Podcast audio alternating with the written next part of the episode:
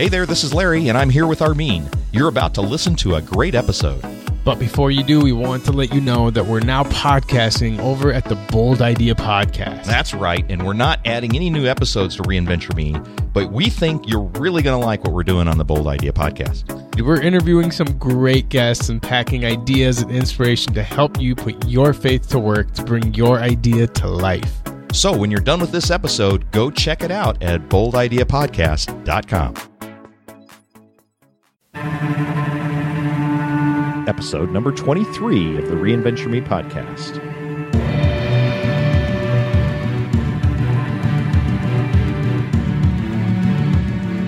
Well, can reading really help you find your next great beginning? Well, we're going to try to answer that question in this episode of Reinventure Me.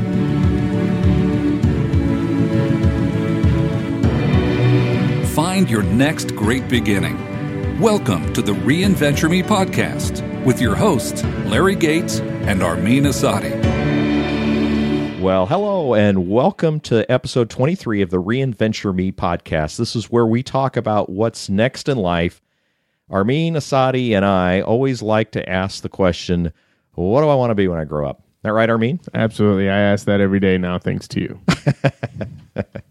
We're here to help you discover your next great beginning. We hope that you're also asking that question. What do I want to be when I grow up? Hmm. I like how you get that you hit that high note every time What you do, I, ask. what do I want to be when I grow up? you, you- you go Mickey Mouse I, on it. I kind of go Mickey Mouse. I go back to being 11. That's the best part. well, you know, we like to try to have some fun here and uh, poke fun at each other. I think Armin pokes fun pokes fun at me more often, but, but uh, you know, you'll get yours here in a little bit. Oh, I do. I do. It's a generational curse. Well, we are going to talk about reading today. You know, before you switch us off, this we're we're heading back to the fundamentals. Uh, reading, writing, and we're going to ignore arithmetic because never, never really very good about that. But this episode is going to be on reading, and you'll find the show notes for this episode at reinventure.me slash two three because it is episode twenty three. That's right. I think we should jump right into the inspiration before we lose someone. All right, so we're going to start with our Inspire Me segment. And this is a quote by the one and only Mark Twain. He said, A person who won't read has no advantage over one who can't read.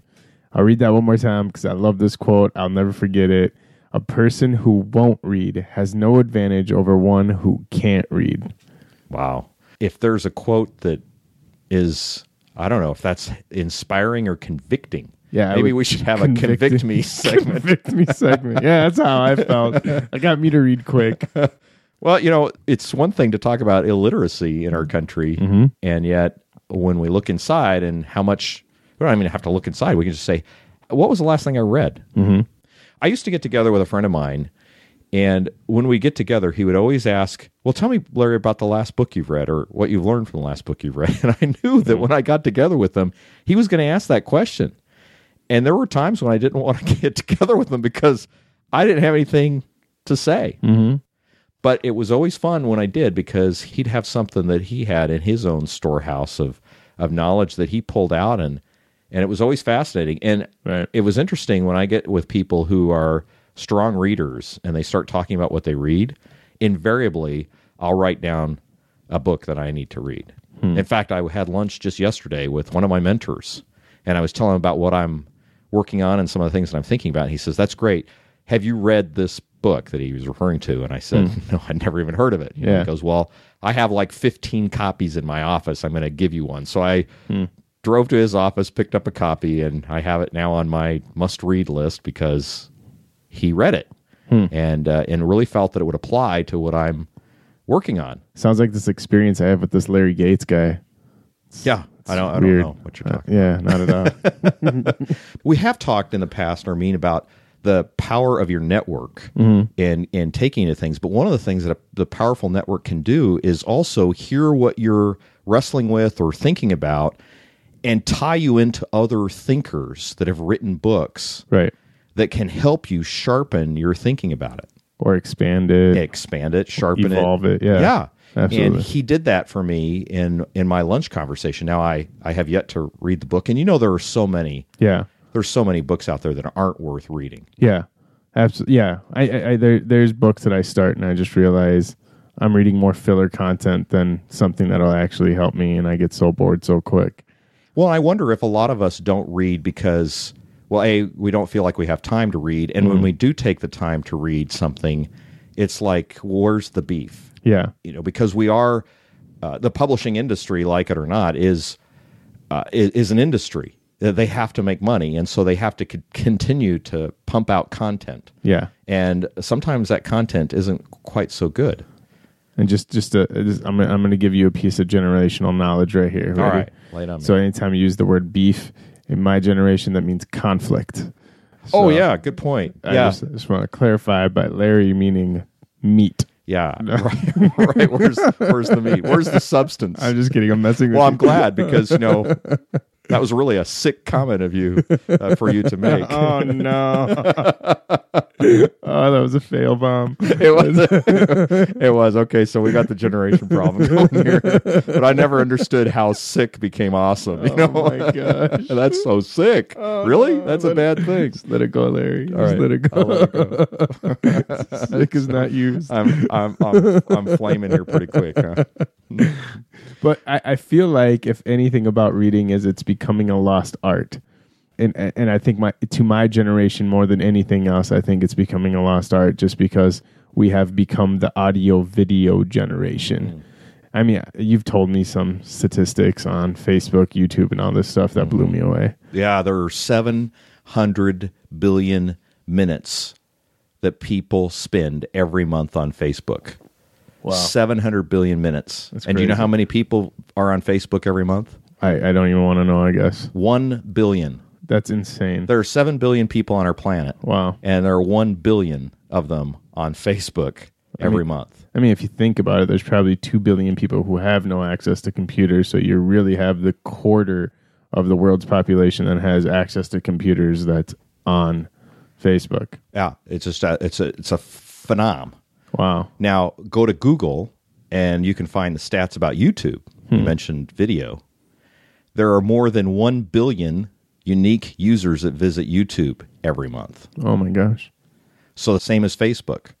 But there are over 6 billion hours of video that's watched each month on YouTube. Hmm.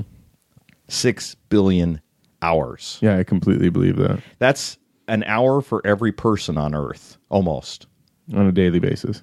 On a monthly basis. Oh, okay. Yeah. And a hundred hours of video are uploaded to YouTube every minute. And That's I mean, it boggles the imagination, doesn't Yeah. it?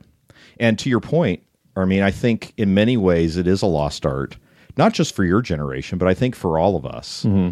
because there is something very glamorous or maybe attractive is a better word about the instantness of a Facebook post or a Twitter post or a, uh, a YouTube video, especially something that can be consumed in 140 characters or Right. two and a half minutes or whatever it is, something that has that quick consumption and share kind of velocity to it. Right. I mean, we're becoming an ADD generation. We are. Because we need something quick, easy, fun, entertaining. Even information needs to be entertaining. It needs to be infotainment. Yes. And then we need a commercial break in between the infotainment. and we judge the value of information not on how it transforms our thinking, but on how many shares it gets. Right. Right. It's a popularity thing now. Right. And uh, books didn't have that same kind of thing. I mean, if it was a share, it was a share over a conversation. Hey, this author has this idea, and I think it's a cool idea. I'm sharing it with you. Right. It's not the same as as a share that we see today. Right. Well, I want to make the point, and I think this is part of our discussion here. Our, our thesis is that if we're going to find our next great beginning, we need to intentionally practice that lost art of reading. Mm-hmm. And I know that you might be sitting there thinking that, uh, you know, it's been a long time. I sure I love to read on vacation. You know, I'll mm-hmm. take my book, I'll read on vacation. That's when I get to consume things because for many knowledge workers, you spend all your day reading emails. You might even spend a lot of your time reading Facebook posts or Twitter posts or mm-hmm. whatever. Mm-hmm. But it isn't the kind of saturated linear reading that you need to take in order to really sharpen your thinking. So I want to talk about some of those benefits of, of reading, especially if you are asking, well, what do I want to be when I grow up? Reading can be a terrific way for you to get some of those answers. Now, The first benefit that I want to talk about is that reading intentionally slows us down to think. It, it helps us reduce our stress, and it's a great way to reduce distractions. Because when you read something, if you stay at it long enough, right, you start getting into the narrative of the story, whether it's fiction or nonfiction, that doesn't matter. You have to track with what the author is writing. Mm-hmm. And presumably you're going to be reading something that's enjoyable, so you're tracking along with that. And when you do, you start to quiet all the other anxieties that might be going on within you. And health experts will tell you that when you read, you reduce your stress and it has great health effects. Uh, Neil Postman wrote a book called Amusing Ourselves to Death. And I just had a tremendous number of quotes that I pulled out from that book. See, to me, that's my view of a good book is when I pull a lot of quotes out from my reading. And this was one of those that had quite a bit. But he says that when you read, it forces the brain to rational thinking. This is how he put it. To engage the written word means to follow a line of thought, which requires considerable powers of classifying, inference making, and reasoning. It means to uncover lies, confusions, and overgeneralizations, to detect abuses of logic and common sense. It also means to weigh ideas, to compare and contrast assertions, and to connect one generalization to another. In other words, when you're reading, you are judging what you are reading and you are making connections with your own experiences and your own knowledge, which in many ways you do not make in the same way when it's a flyby piece of data. Yeah, you know, there was um, in 2009, the University of Sussex actually did a uh, study, and they said picking up a book could be one of the most effective strategies for calming down, and especially when life is just getting overwhelming. So they said that it's actually great for both mental and physiological reasons. The University of Minnesota even chimed in, and they built on these findings, and they recommended reading for uh, for some form of literature for at least a half an hour every day for optimum relaxation. So they're they're literally using scientific research and empirical evidence and saying if you want to apply something that will bring you from a point of being overwhelmed to a point of relaxing, they're putting reading up there with equivalent, maybe a little bit less than physical exercise. Yeah, and if you read while you're exercising, like I often do when I'm on the treadmill or I use an elliptical, that's a double win. I don't do that. You have to one up. Don't you? I'm just kidding. Trying to save some time. it's an efficiency thing. I get it. I get it. So the first benefit we want to suggest to you by reading is that it reduces stress. You probably already figured that out in your own life when you've spent some time reading. You go, finally, I can get a book to read. You know, until either the kids call you for something or something else comes up that distracts you from it. Yep. You do get the benefit. It's not only a psychological benefit, but it's also a real health benefit that you get by doing so. Secondly, reading connects ideas and it allows you to see connections and it starts to tune your brain. So as you're thinking about something, you start to see it around you. You ever notice when you like buy a new car or you buy uh, a new pair of shoes or something else, you're starting to notice everybody else has the same car as you, or you start to see it more often. You start to see the shoes that you bought on other people, and or at least you're starting to pay attention to it. And and it's because your mind is attuned to what you're thinking about.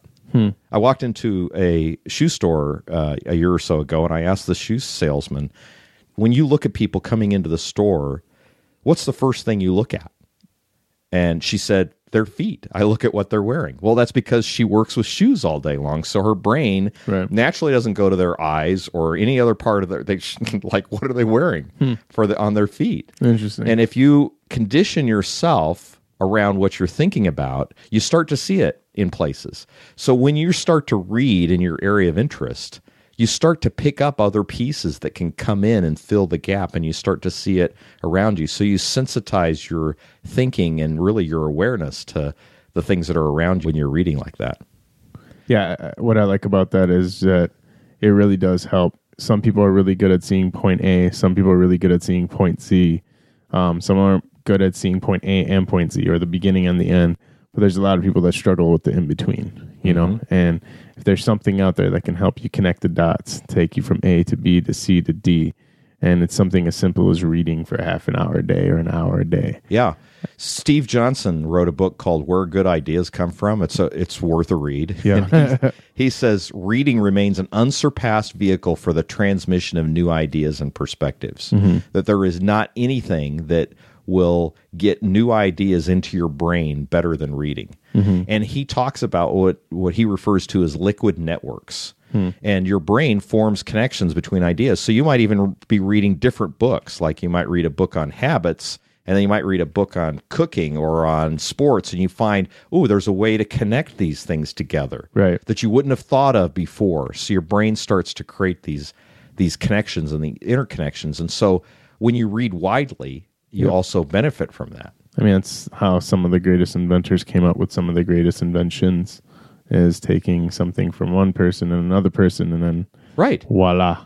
That's it. It wasn't like it was not out there before. Right. It was there in various pieces and they synthesized it Exactly. and pulled it together. Right on. Yeah, so your next great beginning could already be on your bookshelf. Mm-hmm. You just need to pull a book off and start reading. Mm-hmm.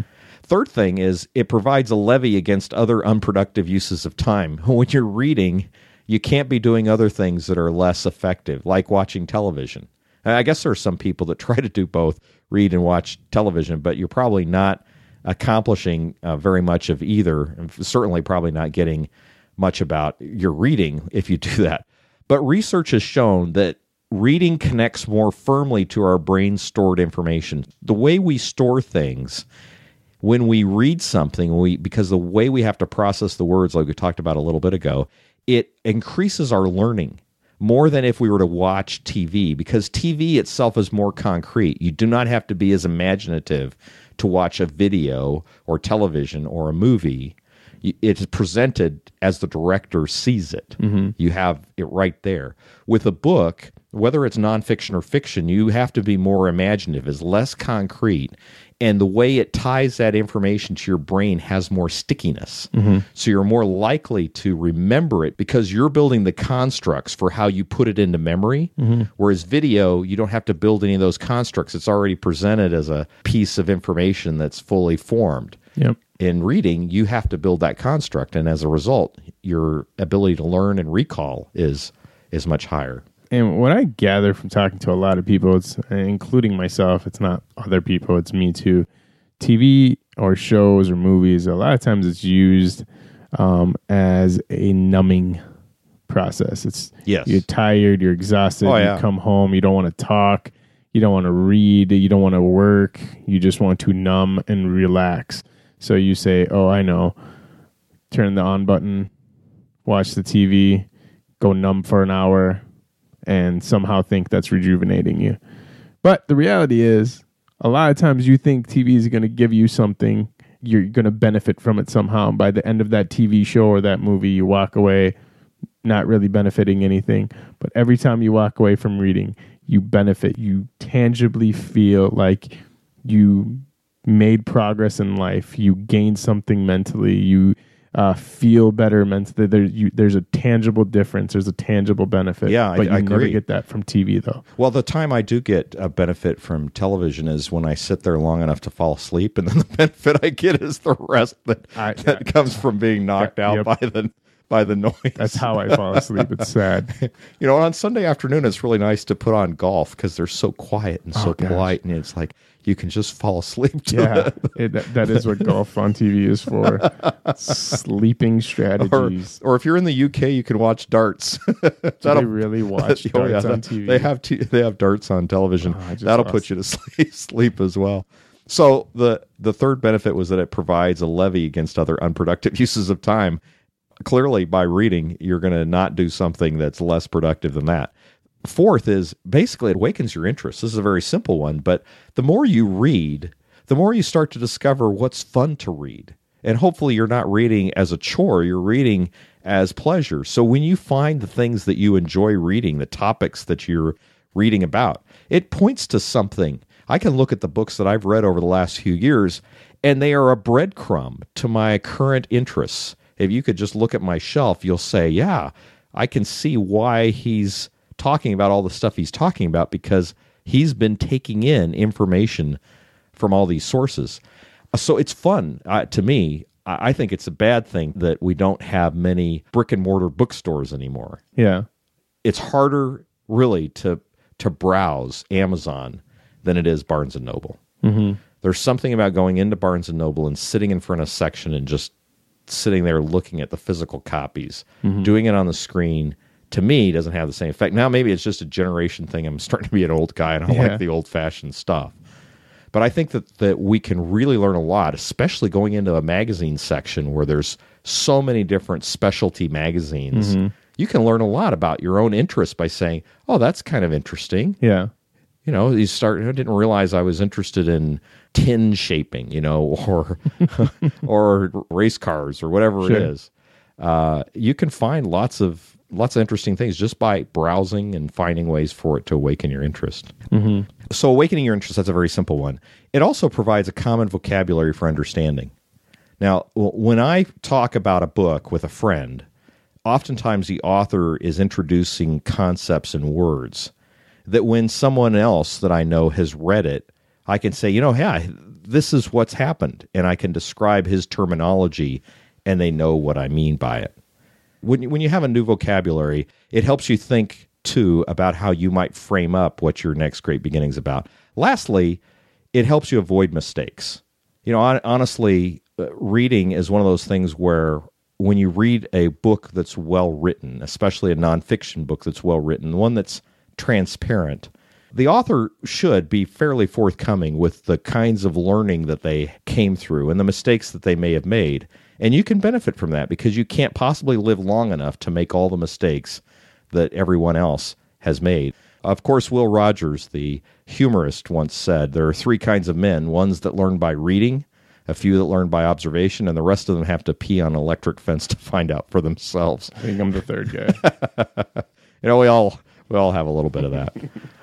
uh, so, Armin, how do we go about and cultivate this habit of reading? What are some thoughts there? Well, I'm glad you're asking me because I, I feel like in my generation, one of our biggest issues is making a habit of it. I don't think we any of us would ever argue that there's a lot of benefits to reading. It's just how do we make it a uh, regular lifestyle habit for us to read?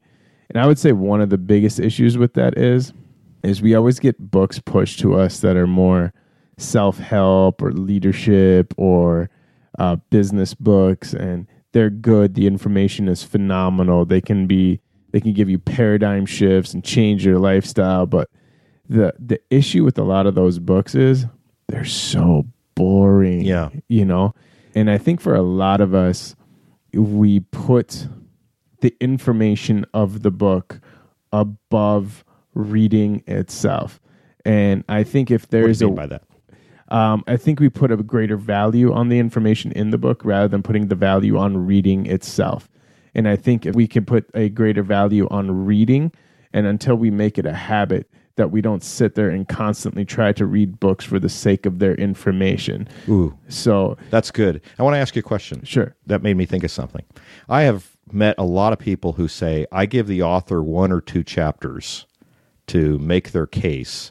And if they haven't made their case in the first couple chapters, I don't read the rest of the book. Right. What do you think about that? Um, it really depends on the subject. A lot of times you're just taking too much time to just get to the point, but sometimes you have to build a case before you go into it. So, I mean, it really depends on the subject that the author is covering. Uh, sometimes I think two chapters and you're still not into it, you're wasting Yeah, time. I certainly understand that perspective. And one guy that I talked to is an author of over six million copies Oh, no of a deal. book. Yeah. that believes that. He says, you know what? If you can't capture me in the first two chapters, and a lot of publishers will probably say this as well, that if you can't capture the reader in the first two chapters, they won't give you the benefit of the doubt to the Mm-hmm. end. But I can't tell you how many books I haven't enjoyed the first two chapters or didn't find anything new there. But it's like chapter six that was really, really good. right. And I wonder about all that lost. I mean, how can we set the expectation of an author to basically know what's going to be important to every possible reader and have it stuck in the first two chapters? Right. Uh, that's a tall order. Yeah. And I've tried to write some myself, so I know that tension exists. So what I do when I don't find something in the early going of a book that I think, okay, this is going to be, I start to read faster. Mm-hmm. I start skimming or skittering to get content quickly to understand what are they writing about. But I do not, uh, rarely, not finish a book. Hmm. If it piqued my interest enough to take it and start it, then I give the author the benefit of the doubt, as you said, to make their case. Right. And it also back to the point I think we were making earlier, the point in the the point you were making just a minute ago, which made me think of that question, was that we sometimes place the content that we get at a higher premium than the discipline that we get when we read and the way it causes us to have to reflect on what we're reading. Yeah. Which means the other corollary to that is that we don't read things we don't agree with. Yeah. Which is I, which I don't think is a great idea, but I think if if you don't agree with it, you should read about it anyway. Just it reinforces why you don't agree with it, or it helps you fully understand something that you disagree with, so that if the conversation ever comes up, you have an informed opinion. Right. Which is very tough for my generation. Yeah. So what do you think is the biggest if if you're not a regular reader, are you a regular reader? Do you read regularly? Um, I I try to. Uh, right now, the season I'm in, I, to be frank, no. I uh, every every time I've read so far, it's it's been business related. It hasn't. Been, I still end up reading a lot, but it's not for the sake of reading. It's reading because my the business that I'm managing or running is putting me in a position where I have to do a lot of reading. Yeah. So, what would be some tips then eh, to inspire guys like you to pick up the book and and read it? Yep. So I, I'm really giving this advice to myself, and I Okay. really need to take this advice because I've really struggled with it for the past month and a half. So um, here's what I'm trying to do moving forward. Good. I'm actually trying to set times apart where even if it's small windows of time where I'm reading strictly for the sake of reading for my own pleasure. Let me actually step back and say I think the number one thing, if anyone is uh, struggling with creating a habit of reading, stop reading things that you're not interested in. Yeah, I'm into that. Right? I don't care how much. Plenty of terrific stuff that can pique your interest, even if you don't agree with it. Yep. Yeah, I don't care about how how much self help you need. I don't care how much leadership lessons you need. I don't I don't care about any of that stuff. Pick up a book that you know that you're genuinely interested in the topic and you can't wait. Maybe it's a story, maybe it's nonfiction, maybe it's fiction, maybe you're reading about space galactic starships. I have no idea, but pick up How did you know? I don't know. I'm just guessing. but pick up something that you actually it, it forces you to use your imagination. It makes you read the first page and you can't stop until you see what happens and you keep going because you need to see the end. That's a great way for you to even get into the habit of reading is you look forward to reading. It's mm-hmm. not it's not a chore but it's a pleasurable thing for you to do. And I think that's something, especially my generation, we struggle with because we always go to self help, self growth, business growth, whatever. Um, the second thing being setting times, just set them aside a few minutes. Another thing I'm always doing is I'm packing my bag with books. Oh. So at any given point, I have a book that I can go right into my bag, grab it. Hey, I got 10 minutes. I'm going to read this book. you don't have an ebook reader or Uh, I know I should. I, I can't read on my phone though. I, I hate reading on my phone. well, I have an iPad, and I find that I prefer reading a paper book over an iPad. I Uh, yeah. I don't know why. I just there's something about having the physical book. Even though Yes. I don't like having to carry books when I travel. Yeah. I'll usually carry about four books when I travel, and it adds weight. Yep. Uh, but I'm still the old fashioned guy. Even though I have 15 books on my iPad, I Yeah. always turn to a physical book first. I need it. I I, I want to be able to underline, circle, put notes. I, I just need, and I don't want to highlight it with my finger. Like I, I want to, ta- I want to physically write on it, and Yeah. and it gives me and helps me learn faster about what I'm learning out of it. And uh, there is one last thing I'm going to say, and I could give away more. Um, but keep a log, and we're we're going to give you a resource in a little bit here that helps you keep a track of the books that you've read, you want to read, your friends are reading, and that kind of stuff, just so you can keep up with all that. yeah, well, let's mention that right now. It's Goodreads. Okay. Yeah. is a is a terrific website where you can keep track of the books you're reading. You can see what other people are reading. You can take quotes from books and put them out there. Get reviews. Mm-hmm. Um, terrific site for that. It's ba- it's basically Netflix for books. For books, yeah. And so you'll get the same kind of Except recommendation. you can't get the book. You just Yeah. you just get the recommendation. yeah, it's like an accountability tool for you for the most part. exactly. So Now, uh, a terrific book to read uh, is a classic by Mortimer Adler called How to Read a Book. Now, seriously, that's the title of it. And it's a fairly thick book, but he talks about how you go about reading various kinds of literature. And the appendix of this book is worth buying the book in itself because he lists all of the books that you should really read in order to have a well rounded education, classical literature, and other kinds of things. Uh, and just the the bibliography is just tr- terrific. Great. And I read this book a long time ago. I was really quite surprised when somebody said, "Oh, you should read How to Read a Book." I'm like, "Well, isn't that kind of ironic? If you're reading the book, don't you know how to read the book?" But he actually has quite a lot of useful stuff in there. Hmm. Well, we're going to go into the challenge me segment. And it's very simply this. Armin mentioned going out to Goodreads and, and logging what you're doing, but there's a very simple way to do that same sort of thing that's in your face every day. In your office or at home or someplace where you are there and you see it, clear a shelf. I mean, from the far left to the far right, nothing on it, no knickknacks, nothing. Make it look like it's begging to have something put on it. Mm-hmm. Now, don't go putting your pile of stuff that you need to get to or your inbox from work Yeah. but put every book that you start reading you know Yep. you'll do one and it'll sit there and be all alone by itself begging for a companion Yep. you know i did this one year when i had slipped on my reading i tried to read a book a week and i found that i had really fallen down i, I wasn't even doing a book a month and i decided i'm going to try to do something this friend of mine who uh, I mentioned earlier reads a lot. We ended up talking about it. He says, you know, just clear a shelf, just make it totally clear. And as you read, put your so it's your own kind of reward. You go, I'm going to see how many books I can cram on that shelf, and it's a visible reminder that that book that's standing by itself or not there at all is kind of beckoning you to go give it a companion. So that's a one thing you can do with your challenge me. Just clear a shelf It's good. and start your read.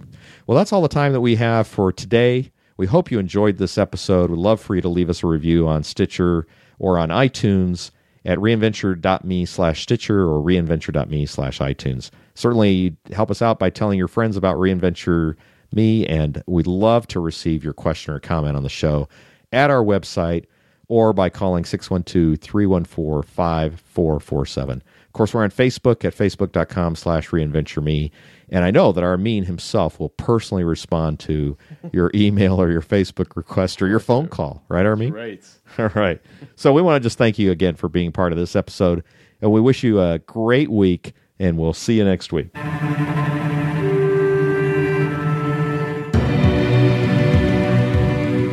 You've been listening to the Reinventure Me podcast with your hosts, Larry Gates and Armin Asadi.